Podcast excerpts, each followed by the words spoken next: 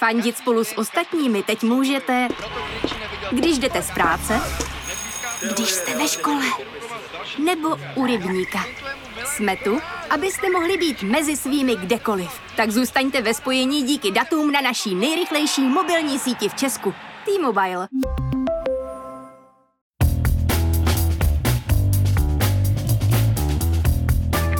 Právě jste si zapnuli stopáž. Páteční podcast z pravodejského serveru Seznam zprávy. Mé jméno je Jan Kordovský a tenhle týden mě kromě programu ČSSD nejvíc pobavila online petice, která chce zakázat návrat Jeffa Bezose z jeho výletu do vesmíru. V den, kdy stopáž natáčím, už má přes 100 000 podpisů. Kromě toho jsem si do stopáže pozval odborníka na Blízký východ Jakuba Ješka, aby mi vysvětlil, jak odchod amerických vojáků z Afganistánu mává s celou zemí a proč by nás to mělo v Evropě zajímat.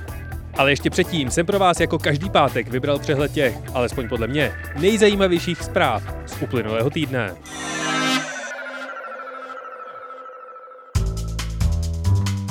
Původně přehled zpráv začínal s tím, že se u nás konečně nic moc neděje.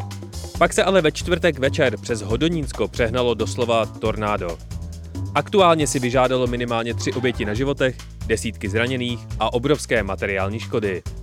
Politici už se předhánějí v tom, kdo víc soucítí a pomáhá. Tak se k ním pro jednou přidejme. Na seznam zprávách už najdete seznam míst a způsobů, kde můžete pomoct i vy. A co se doma dělo ještě? Národní rozpočtová rada varuje, že pokud bude zadlužování státu pokračovat současným tempem, do tří let narazíme na takzvanou dluhovou brzdu. Ale na Schillerová hrdě odletěla na summit ministrů V4 do Polska vládním tryskáčem. Doslova pět minut poté, co odletěla pravidelná komerční linka Praha-Varšava. Policie v Teplicích zaklekla romského muže pod vlivem drog, který po zákroku zemřel. Část společnosti ho označuje za českého George Floyda. Policie je podle pitvy přesvědčená, že muž nezemřel její vinou. Rada Evropy vyzvala Českou republiku k důkladnému a transparentnímu vyšetření celého případu. Stopáž sport moc neřeší, ale poté, co tento týden předvedla UEFA a Babišův přítel Viktor Orbán, dělá výjimku. Maďarsko, člen Evropské unie, prosadilo homofobní zákon, který zakazuje zmiňovat existenci LGBTQ plus lidí ve vzdělávacích a kulturních programech pro děti. Během zápasu Maďarska a Německa se měl stadion v Mnichově rozsvítit do duhových barev k vyjádření podpory menšin v Maďarsku. Fotbalová asociace UEFA to ale označila za politický statement a barevná světýlka při turnaji Euro zakázala rozsvítit. Na protest proti tomuto rozhodnutí se množství německých firm přebarvilo na svých sociálních sítích na duhovo a Viktor Orbán uraženě zrušil plánovanou návštěvu fotbalového zápasu. Česká republika zůstala po boku Polska a zbytku východního bloku Unie mezi státy, které maďarský zákon neodsoudili. Čína pokračuje v pohlcování Hongkongu do svého vlastního systému. Po 26 letech naposledy vyšel hongkongský deník Apple Daily. Úřady předtím zavřeli šéf-redaktora, pět dalších editorů a zmrazili firmě přístup k bankovním účtům. Posledního vydání se vyprodal celý náklad milionu kopií. Zakladatel deníku Jimmy Lai si odpikává 14-měsíční trest za nedovolené schromažďování. A Tchajvan v neděli z Hongkongu začal stahovat většinu svých zástupců.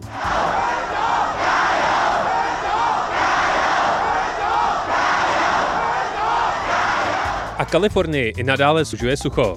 Hladina vody v Hooverově přehradě, největší zásobárně vody ve Spojených státech, ze které čerpá vodu přes 25 milionů lidí, je na historicky nejnižší úrovni. Přehrada je plná jen na 37% celkové kapacity. A teď si představte, jak začnete být nervózní, když vám baterka na telefonu ukazuje už jen 37%. Netflix v pondělí oznámil dlouhodobou spolupráci s režisérem Stevenem Spielbergem. Ten pro streamovacího giganta bude dodávat filmy i seriály. Bitcoin se poprvé od začátku roku podíval pod hranici 30 tisíc dolarů. Stalo se tak poté, co se Čína rozhodla zakročit proti těžbě a distribuci kryptoměn. Podle některých kryptoodborníků a finančníků se tak Čína připravuje na start své vlastní kryptoměny. Pražský institut plánování a rozvoje byl napaden virem na těžbu bitcoinu. Tržby českého herního průmyslu loni meziročně vzrostly o 17% na 5,3 miliardy korun. Vyšlo 58 her a dalších 182 titulů je ve vývoji. A Warren Buffett rozdal další 4 miliardy dolarů na dobročinné účely. Zároveň odstoupil z nadace Billa a Melindy Gates. A ve španělském vězení byl nalezen mrtvý John McAfee, tvůrce jednoho prvních antivirů a profesionální neplatič daní. A co se stalo ještě? V Londýně začal jezdit první double decker na vodík. Natankovat ho trvá pět minut. Evropská vesmírná agentura obdržela přes 22 tisíc přihlášek na pozici astronauta. Britney Spears se před soudem ostře vymezela vůči svému otci a managementu a požádala o ukončení nuceného opatrovnictví. Saudové, kteří zavraždili novináře Chášukčího, dostali vojenský trénink ve Spojených státech. České nemocnice mění po 60 letech doporučený jídelníček. Protiteroristická jednotka v Pákistánu testuje kolečkové brusle. V České republice se začala komunitně šířit varianta Delta. Angela Merkel dostala ke své první dávce AstraZeneca koktejl s Modernou. Popraskala nově rekonstruovaná dálnice D1. Facebook změní svůj postoj k satyře a memům. Praha 3 dodala vysvětlující cedulky do Koněvovy ulice. A Andrejem Babišem slibované Sandr Pompidou v Praze nebude. Kalifornští policisté rozlouskli případ zmizelých 19 tun pistácí. Panda v japonské zoo poradila dvě panďata a tasmanští čerti na ostrově Marie terorizují místní tučňáky. A stalo se toho mnohem, mnohem víc. Pokud stíháte poslouchat stopáž, ale chtěli byste ještě nějaké víkendové zamyšlení nebo long read, když se vám v sobotu ráno nechce lézt z postele, přihlašte se k odběru našeho nového newsletteru pod čarou. Kolega Matouš Hrdina v něm vybírá zajímavé texty a společenská témata, na které přes týden nezbyl úplně čas. Ale ještě předtím si poslechněte můj rozhovor s odborníkem na Blízký východ Jakubem Ješkem o tom, proč bychom měli začít dávat pozor na to, k čemu se aktuálně schyluje v Afganistánu.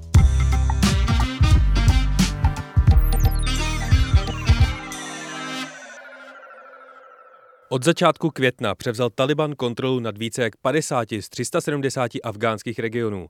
Organizace spojených národů varuje před nástupem nejhoršího možného scénáře. Světová banka tvrdí, že kvůli dlouhodobému suchu a pandemii koronaviru může úroveň chudoby v Afganistánu skokově stoupnout z 50 na 70% jak se země do této situace dostala a co pro ní v praxi znamená stažení amerických vojsk, se budu ptát odborníka na Blízký východ Jakuba Ješka. Dobré ráno, Jakube. Dobré ráno všem. Díky, že jsi přišel tady do našeho studia i v takhle příšerně brzkou ranní dobu. Já taky moc děkuji za pozvání a aspoň za mě, mě ta brzká hodina tak nevadí, tak snad nevadí ani tobě. Když se Spojené státy rozhodly z Afganistánu odejít? Tak ta jednání se táhla už velice dlouho. Ta jednání se táhla minimálně od prvního funkčního období Baracka Obamy, někdy v roce 2011-2012, ale ta jednání byla dlouhodobě zaklínčována vlastně v takové hlavě 22, kdy Američané odmítali uvažovat o stažení, dokud Taliban nesloží zbraně a Taliban odmítal složit zbraně, dokud v zemi budou Američané.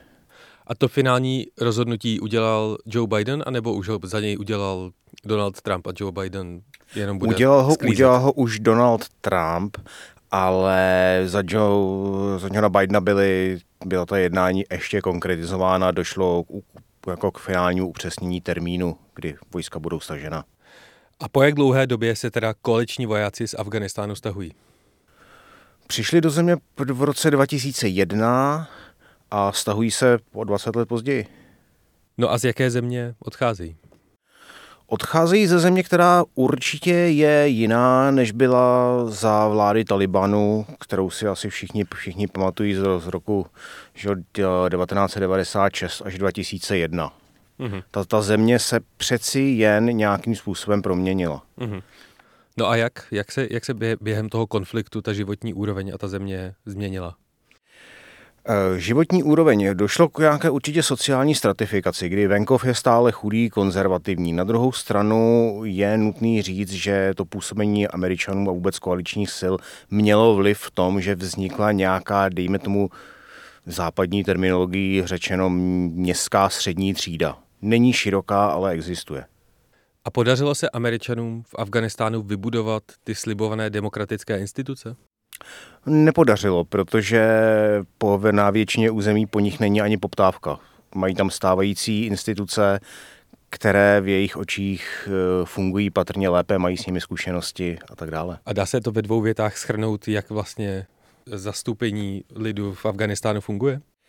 Eh, funguje minimálně na venkově funguje na nějaké územní, lokální, kmenové, kmenové bázi, kdy lojalita k, ke klanu je více než lojalita ke kmeni, k národnosti a ta je ještě mnohem více než lojalita, dejme tomu, ke státu. Mm. Takové to státní, státní občanství, lojalita ke státu je v Afganistánu extrémně nízká.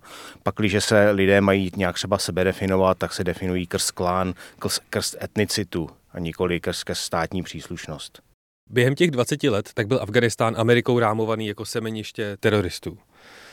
Hrozí teď, že si jim opět stane po tom, co se američané stáhnou? To je poměrně složitá otázka. Eh, on nebyl neprávem považován za semeniště teroristů. Talibán fungoval jako hostitelská entita Usama bin Ládina a jeho kaidistické teroristické sítě. Ty důvody, proč tak fungoval, uh, už jsou složitější a uh, většina lidí si může myslet, že je to z toho důvodu, jestli řekne Talibán, islamisti, Usama bin Laden, islamista, takže se takhle spojili.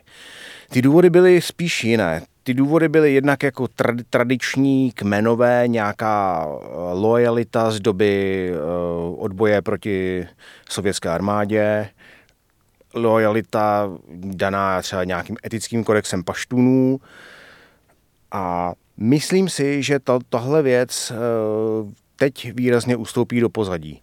Můžeme si třeba všimnout, že v Afganistánu působí středoazijská pobočka islámského státu a tu Taliban velice tvrdě potírá. Hmm. Takže já si domnívám, že v Talibánu možná již převládnou nějaké pragmatické kruhy, které nedopustí, aby zase existovala záminka pro nějakou vojenskou intervenci. Mm-hmm. A přeci jen uh, i politicky, i nábožensky, ideologicky ten talibánský islamismus a islamismus, globální džihadismus, který představoval Al-Qaida, není jedno a to tež. Mm-hmm. No a kdo v Afganistánu aktuálně oficiálně vládne? Hmm. V Afganistánu oficiálně, oficiálně vládne centrální vláda z, z Kábulu, která ovšem eh, fakticky nevládne. A v Afganistánu není entita, která by měla svrchovanost nad celým státem. To se dá jednoduše vidět teď na nejposlednějších zprávách, protože čím méně je v Afganistánu koaličních vojáků, tím víc roste vliv právě Talibanu. Můžeš popsat, co se v zemi aktuálně děje? Aktuálně se děje to, že podle mého názoru Taliban postupuje velice chytře a to je, že téměř nebojuje, eh, okusuje eh, okrajová území jednotliv, jednotlivých provincií, eh, zkouší, testuje, patrně i na základě informací zevnitř, pravodajských informací, který má ze základen nebo z, z nějakých třeba vojen, vojenských štábů. Bez boje zabírá lokality, podstatě vypadá to tak, že přitáhne, přitáhne k základně a prostřednictvím lokálních kmenových autorit vyjednává s vojáky jejich bezpečný odchod, složení zbraní, mm-hmm. předání vojenské techniky, poté pokračuje nějakou PR akcí, kdy se u toho nafotí. Třeba jsou i paralelní talibánští guvernéři, kteří vyplatí vojákům ušlý žolt, dají, dají jim na cestu domů potravinové balíčky, poděkují mm-hmm. a rozloučí se a a bez boje teda převezmou bez, bez, boje, bez boje převezmou. Tohle podle mého názoru bude ještě nějakou dobu pokračovat, tento trend se bude zeslabovat a pak budou vznikat nějaká lokální ohniska, dejme mm-hmm. tomu, kde už to, tohle třeba fungovat nebude. Bude to území třeba některých, některých warlordů, kteří uh, jsou proti Talibánu, lidi, kteří jsou, dejme tomu třeba pod, pod vládou někoho, kdo má s Talibánem nevyřízené účty z minula. Můžou to být třeba místa, kde jsou usídleny některé elitní jednotky afgánské armády, protože ano, i ty existují a existují jako velice bojeschopné jednotky mm-hmm. afgánské armády. Může to být, můžou to být samozřejmě velká města, kde žijí lidé, jejichž hodnoty se s hodnotami Talibanu rozcházejí. Když mluvíme o Talibanu, tak o co přesně jde? Můžeš jeho misi a pozici popsat? V dnešní době je Taliban v podstatě koalicí mnoha lokálních uh, milic, které v podstatě spojuje jeden prapor a idea boje proti centrální vládě v Kábulu. Nemyslím si, že dneska v Talibanu existuje nějaké jednotné operační velení vojenské. Existuje, řekl bych, eh, politické zadání, existuje koncepce, mm. ale není možné na ně nahlížet dneska úplně na nějakou homogenní organizaci. A v jakém vztahu jsou vztahy té oficiální afgánské vlády v Kábulu, Talibanu a Spojených států, kteří se stahují ze země? Dneska bych řekl, že to jsou partneři při jednání, kdy každá, každá strana se snaží dosáhnout pro sebe co možná nejvýhodnějších podmínek. Takže během té přítomnosti amerických vojáků, tak se Taliban nějakým způsobem reformoval? Taliban se určitě proměnil. Jednak Taliban bych řekl, že ty fáze měl tři. Taliban ve své první fázi byla skupina mladých náboženských fanatiků, kteří byli vypěstováni převážně pakistánskou tajnou službou v madrásách v pohraničí s Pakistánem. Tento Taliban se posléze přelil přes afgánskou hranici a pod uh, misí ukončení v té době probíhající občanské války v Afganistánu postupně nejprve skrz etnický paštunský živel postupem času na bojišti zač, začínal převládat, uh, inkorporoval do sebe ty nejschopnější oddíly, řekněme, paštunského etnika a postupně v zemi až na sever, ovládaný severní koalicí generála Masuda, tak eh, postupně převládl. Mm-hmm. Druhá fáze byla, když eh, Taliban se ujal fa- faktické vlády nad, nad většinou Afganistánu, tak posléze začal tedy, jako to už jsou takové ty známé věci, začal uplatňovat začal uplatňovat svoji svrchovanost, to jsou, to je ta doba veřejného trestání žen, kamenování za nevěru, uh, usekávání ruky, ruky zlodějů na stadionech a tak dále. V té době byl Taliban ovládaný kmenovými konzervativními elitami a posléze tedy došlo k tomu, že Talibán byl svržen, to jeho centrální velení, centrální ideologie ustoupila poněkud do pozadí a z Talibánu se stala jednotící entita, spíše nálepka label, pod kterým bylo bojováno proti centrální vládě. Takže v dnešní době už najdeme velké rozdíly v tom, jak eh, Taliban uplatňuje svoji svrchovanost. Jsou oblasti, řekněme, konzervativnější a jsou oblasti liberálnější. Uvedu příklad. Včera jsem ho nedávno ostatně řešil. Dříve Taliban, když uplatňoval svoji svrchovanost do roku 2001, bránil ve vzdělání ženám. Dnes existují lokální talibánští velitelé, kteří v tomhle trendu pokračují. Na druhou stranu existují talibánští velitelé, kteří vzdělání žen naopak podporují. Mm-hmm. Považují ho prostě za prostředek zlepšení, povznesení mm-hmm. své lokality, povznesení svého etnika a tak dále. Nebo podobný příklad jsou dlouhé vlasy. Talibán dřív pronásledoval muže s dlouhými vlasy. Dnes v některých talibánských oddílech vidíme lidi, kteří mají opravdu velmi dlouhé vlasy.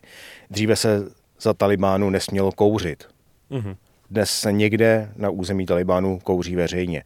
Z toho je vidět, že ne, že by se z Talibánu stávali nějací jako fajn kluci a všichni bychom se asi chtěli podívat a, nebo se na chvíli ostěhovat do Talibánu, to určitě, to určitě ne, ale je vidět, že dochází k nějakému rozptylu uplatňování nějakých jako lokálních specifik a daleko větší autonomii jednotlivých velitelů mm-hmm. a oblastí.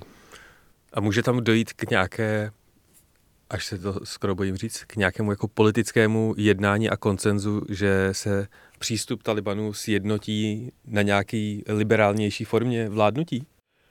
Uh, minimálně to, že k tomu dochází lokálně, vidím jako naději k tomu, že by se tak mohlo stát. Například, že až jednou, a určitě k tomu dojde, bude Taliban ohrožovat nějaké třeba městské liberální oblasti, takže bude podobný přístup třeba uplatněn.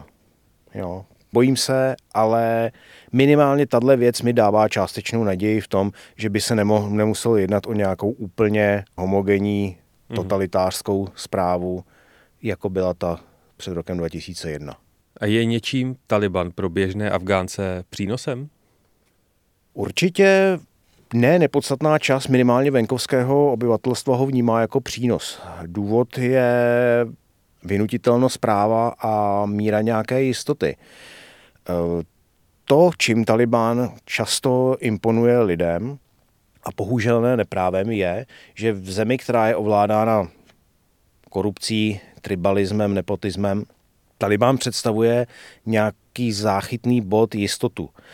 Často se třeba, že v západní Evropě mluví o šarijských soudech, často si lidé představují, že je to to sekání rukou a bičování žen, ale v naprosté většině ten šarijský soud pro afgánského venkovana znamená, že když eh, se dohodne s někým, že budou odebírat vodu ze studně na půl a on za to dostane těhot, těhotnou oslici, takže opravdu nedostane mulu a opravdu se bude odebírat půlka vody. Mm-hmm. A že ten Talibán je někdo, kdo na to dohlédne, kdo to bude garantovat, tohle právo. Mm-hmm. Je Taliban proxy jednotkou nějaké další země, nebo je to opravdu čistě lokální afgánské uskupení? V roce 94-95 by se asi o Talibanu dalo ne neprávem mluvit jako o proxy Pákistánu, mm. respektive pákistánské tajné služby. V dnešní době si to nemyslím. Na Talibán samozřejmě uplatňuje, uplatňují eh, svůj vliv Irán, uplatňují ho i Spojené státy, uplatňuje ho Čína, ale nemyslím si, že v dnešní době lze hovořit o proxy. Ty jsi mluvil o tom, že třeba ty lokální talibové tak jsou schopni vyplatit někoho z té afgánské armády. Co je aktuálně největším zdrojem financí Talibanu? Pěstování máku, takže opia, vybírání daní, mm-hmm. vlastní obchodní činnost, návaznost na obchodní kruhy a lokální, lokální autority. Podařilo se Američanům vytrénovat samostatnou afgánskou armádu, jak se o to snažili? Samostatnou armádu bych určitě neřekl. Určitě v afgánské armádě existují kvalitní bojeschopné jednotky, ale budou to jednotlivé jednotky. Vlastní armáda, a tady samozřejmě není ani možný na druhé straně si přeceňovat eh, kvalitu bojovníků Talibánu, jsou lidé, kteří bojují z ekonomických důvodů, respektive oni se snaží inkasovat žolt a neumřít přitom. Mm-hmm. Takže jejich jako motivace padnout za jakoukoliv myšlenku, a to se týká i bojovníků Talibánu mm-hmm. z velké části, není příliš velká. Jsou to lidé, kteří chtějí spíše, spíše přežít. Poskytují spojenecká vojska nějakou podporu Afgáncům, se kterými spolupracovali? Třeba snaží přístup k vízům, nebo jsou prostě ponecháni na pospas v Afganistánu? Poskytují, otázka je šíře této pomoci a otázka je vytvoření nějakých mechanismů, které budou garantovat dejme tomu jistý postup. Rozhodně, rozhodně američané poskytují podporu uh, tlumočníkům, kteří s nimi spolupracovali, ale těch lidí, kteří by měli zájem se z Afganistánu odsunout, je výrazně více. V současné době Německo řeší právě vytvoření nějakého manuálu, který by měl pomoci Afgáncům, kteří spolupracovali s Německem, mm-hmm. se odsunout do, odsunout do Německa takže řeší, ale zatím spíše na ad hoc bázi, než na bázi nějakého ustáleného mechanismu. Jak probíhala ta vyjednávání o míru s Talibanem, která byla podmíněna tím stažením těch vojsk? Neznám přesně, neznám přesně pozadí. Jak jsem říkal na začátku, jednání byla původně zaseknutá, kdy ani jedna ze stran nechtěla ustoupit. Pak došlo k zcela zjevně k situaci, kdy Taliban přestal útočit na koaliční vojáky. Útočí pouze na vojáky afgánské armády. Samozřejmě nahrává tomu ten fakt, že vojáci západních armád jsou stažení na základnu, minim, patrolují minimálně, přesouvají se jenom v některých konvojích. Dost možná dávají Talibánu vědět, kde se budou, kde se budou přesouvat a existuje, existují možná i takhle jako ad hoc dohody o tom, my tady projedeme, vy nás necháte, vy nás necháte na pokoji. Tohle byl významný průlom a to, že to ty strany vzájemně dodržují, tak eh, tím podle mého názoru se neustále utvrzují vzájemně v tom, že dohoda, kterou mezi sebou uzavřeli, takže platí. A až se 11. září stáhnou všechna koaliční vojska z Afganistánu, změní se nějak pozice Talibanu a začne se chovat jinak? Určitě Taliban se považuje a bude se považovat za vítěze války. Troufám si říct, že ne úplně neprávem. A samozřejmě vzroste, vzroste tlak na území, která dosud pod vládou Talibánu nejsou. Otázka, jak ten tlak bude vypadat, z našeho pohledu spíš jak násilně bude vypadat, mm-hmm. to si teď neumím, neumím přesně, přesně představit, neboť, jak jsem říkal, dopus, dopusavať je způsob Talibánu ten, že se násilným konfrontacím spíše snaží vyhybat a testuje, jaká území zabere bez boje.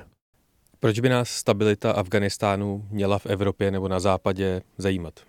Tak Afganistán je nesporně jako velkým, velkým zdrojem migrace. Další, dalším důvodem je určitě ta zkušenost z roku 96 až 2001, kdy Taliban skutečně reálně hostil teroristickou síť, která o tamtuť plánovala útoky mm. na západní cíle. Což ale, jak jsem říkal, deska už tak úplně neplatí a dost možná je i tahle věc součástí dohod. Afganistán v minulosti semlel Velkou Británii, Rusko a teď aktuálně vlastně i Spojené státy. Proč tomu tak je, že tato prázdná země je schopná tyhle ty velké impéria vytlačovat ze svého území? Určitě to s důvodem je geografie. Afganistán je velmi hornatý, má terén, který je pro klasickou konvenční armádu logisticky velmi, velmi obtížným, poskytuje velkou výhodu domácímu obránci ten terén. Další věc je bojovný, bojovný étos, který tam panuje a panuje tam už možná velice dlouho, kdysi, kdysi jsem četl uh, zprávu Eh, čínského, čínského obchodníka, který pobíjal v Kábulu někdy ve pátém století, tuším, takže ještě v době před vznikem islámu, kde on místní obyvatelstvo popisoval docela tak, jako ho popisujeme dneska. Kromě toho, že to byli tenkrát buddhisté, nebyli to, nebyli to muslimové, tak, tak říkal, všichni tady chodí ozbrojení, všichni jsou neustále připraveni k nějakému konfliktu, ať už mm. prostě s někým z vnějšku, anebo když nemají někoho z vnějšku, tak, tak válčí mezi sebou. Takže tohle je určitě ten důvod a samozřejmě každým dalším takovýmhle, ať už skutečným nebo jako skutečným interpretovaným vojenským úspěchem se tohle jenom zasiluje. Mm-hmm. Vyhnali jsme Brity, vyhnali jsme Sověty, tak vyženeme i vás. Seznam zprávy uvádí nový podcast Černá čísla. Příběhy zakladatelů výjimečných českých firm, které ukazují, že i když jsou peníze až na prvním místě, nejde vždycky jen o ně. Tak jsem si jako přečetla ten business model, jak funguje a najednou mě se vám tak rozsvítilo. Vyprávění o všech možných zákoutích budování vlastního biznesu podle skutečných událostí, místy možná malinko upravené pro dramatické účely. Jsme tak stáli na té střeše a já jsem tato říkal, no jestli tohle přežijem, tak už asi všechno, jo, jo, jako firma. Poslouchejte na Seznam zprávách a ve všech podcastových aplikacích. Já se teď chci z Afganistánu podívat trochu víc na západ, jenom v rychlosti, do Libanonu, protože od výbuchu skladu v tom bejrutském přístavu tak eh, se ukázalo, že Libanon je téměř zkrachovalý stát, ve kterém vláda nedrží moc v rukou. Jak se do téhle situace Libanon dostal? Libanon je úplně exemplárním příkladem toho, co se mluví se o tom i v Čechách, o takzvané rozdělené, rozdělené společnosti, ale kdy ta společnost není rozdělena na, na dva bloky, ale je rozdělena na 10, 15, 18, 18 bloků, které se velice složitě mezi sebou neustále dohadují, ustanovují nějakou rovnováhu, eh, všeli, všeli, jak se mezi sebou poměřují. A tohle samozřejmě vede k tomu, že jakýkoliv politický i ekonomický proces je zablokován a je zablokována jakákoliv, nebo téměř jakákoliv vertikál, vertikální mobilita mezi obyvatelstvem. No, v Libanonu je zároveň hodně, hodně mladých lidí, ale ti v podstatě nemají, nemají možnost uplatnění, utíkají do zahraničí, což je velký problém Libanonu, extrémní odliv do zahraničí a nenacházejí uplatnění v místě, kde všechno je v podstatě předem, předem rozděleno, předem dohodnuto mezi dnes už ve velkém počtu se stárlými, se stárlými autoritami. Uh-huh. A jak to v zemi aktuálně vypadá? V podstatě v dnešní, v dnešní době Libanon ovládá ekonomická krize, což zase opět na to můžu ilustrovat tu, ten příklad, příklad oddělení elit od běžných obyvatel, kdy si Libanonská banka na velmi vysoké úroky půjčovala od velmi bohatých lidí v dolarech, mm-hmm. vyplácela jim velké úroky a v jednu chvíli se tento systém zhroutil. Ale ty bohaté elity e, si včas dokázali přesunout peníze do zahraničí a většině lidem zůstaly, zůstaly zatím nedobytné vklady. Takže tohle je jeden obrovský, obrovský problém, který má Libanon. Druhý problém jsou následky výbuchu, výbuchu v Bejrutu, které se pořád nepodařilo odstranit, které samozřejmě pro běžné Libanonce představují jenom další ukázku dysfunkčního státu. Mm-hmm. Další otázkou je pak, jsou pak vlivy jiných, jiných mocností, Iránu a Saudské Arábie, z níž obě si tam jako obhospodařují svá zrnka písku. A navzájem unášejí politiky? Navzájem, navzájem si unášejí politiky, nebo pak ve stanech vydávají že, absurdní, různá absurdní prohlášení, která pak zase odvolávají a tak dále. Já bych eh, s jistou, s jistou mírou nepřesnosti Libanon přirovnal k Jižní Itálii. Tam je taky jako vertikální mobilita zabetonovaná, vše, vše je pod vlivem nějakých eh, dlouho, dlouho ustanovovaných eh, struktur z minulosti a také se potýká s velkým odlivem mm-hmm. a přes samozřejmě 50-60 let trvající obrovské investice ze severu se doposud ten italský jich nepodařilo vymanit z, z chudoby, z, z vlivu paralelních struktur, v tomto případě kriminálních, jo, jistě mafiánských, což je i problém, problém Libanonu. Libanonu má organizovaný zločin jako velmi významné místo ve společnosti a v ekonomice. Mm-hmm. Je to třeba důvod, proč má Hezbalah tak velkou moc v Libanonu? Protože má lepší organizační struktury než ta oficiální vláda? V Libanonu je Hezbalah jediná milice z občanské války, která nebyla odzbrojena. Prostě Hezbalah to odmítl a nikdy, nikdy, k, tomu, nikdy k tomu nedošlo, mm-hmm. nebyl odzbrojen. Za další, určitě Hezbalah čerpá svoji legitimitu z války v roce 2006, kdy Hezbalah skutečně byl schopen vojensky obstát proti papírově mnohem, mnohem silnějšímu nepříteli. A zrovna odpor k Izraeli je věc, která rezonuje prakticky mezi všemi, všemi vrstvami a mezi všemi, všemi, dejme tomu, mocen, mocenskými skupinami. Takže Hezbollah se tenkrát opravdu předvedl pro většinu Libanonců jako ochránce libanonských zájmů. Mm-hmm.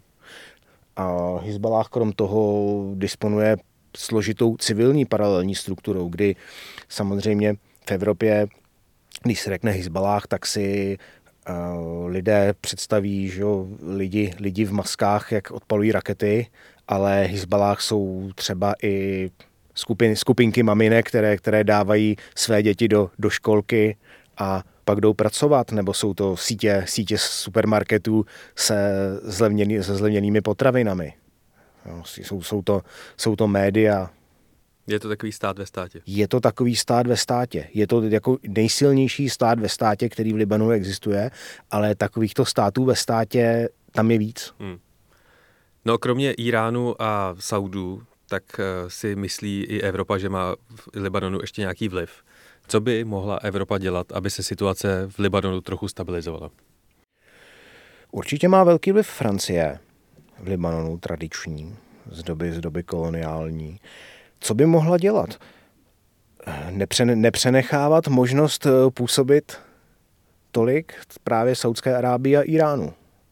Já si myslím, že strategie, kdy jako teroristickou organizaci považuje západní Evropa Hezbalah pouze ve smyslu vojenské organizace a tu civil, s tou civilní organizací jedná, že to je krok sice pro někoho možná kontroverzní, ale, ale spíše správný. A hmm. myslím si, že takto je potřeba postupovat ke všem, ke všem jednotlivým stranám libanonské, libanonské společnosti a nenechávat právě prostor Saudské Arábii a nenechávat prostor uh, Iránu, aby uplatňovali svůj partikulární vliv. Další věc je samozřejmě pak jsou nějaké jako hospodářské, hospodářské investice, diplomatická, kulturní, kulturní výměna, mm-hmm. soft techniky. Jo, myslím, si, myslím si, že jinak to nepůjde. Tohle byl Jakub Ježek. Já ti moc děkuji za rozhovor. Já moc děkuji tobě.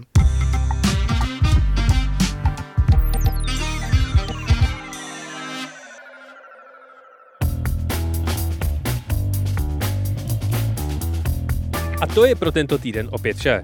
Díky všem, kteří stopáž posloucháte poctivě až do konce. Jsem rád, že vám stojí za váš čas. Doufám, že na vás dnešní díl nebyl moc depresivní. Třeba se příští, první prázdninový týden, podaří natočit něco trochu pozitivnějšího. Chci moc poděkovat všem, kdo stopáž chválí nebo i kritizují na Twitteru nebo v e-mailu.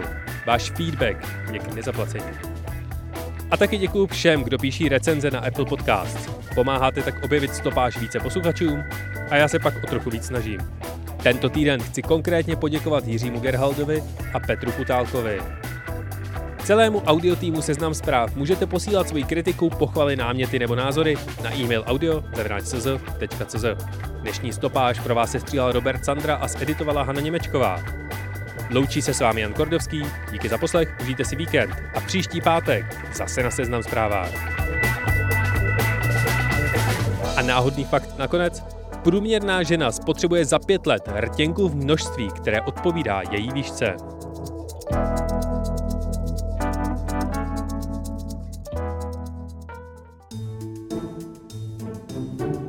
Zprávy z Česka i zahraničí, z biznesu i ze sportu.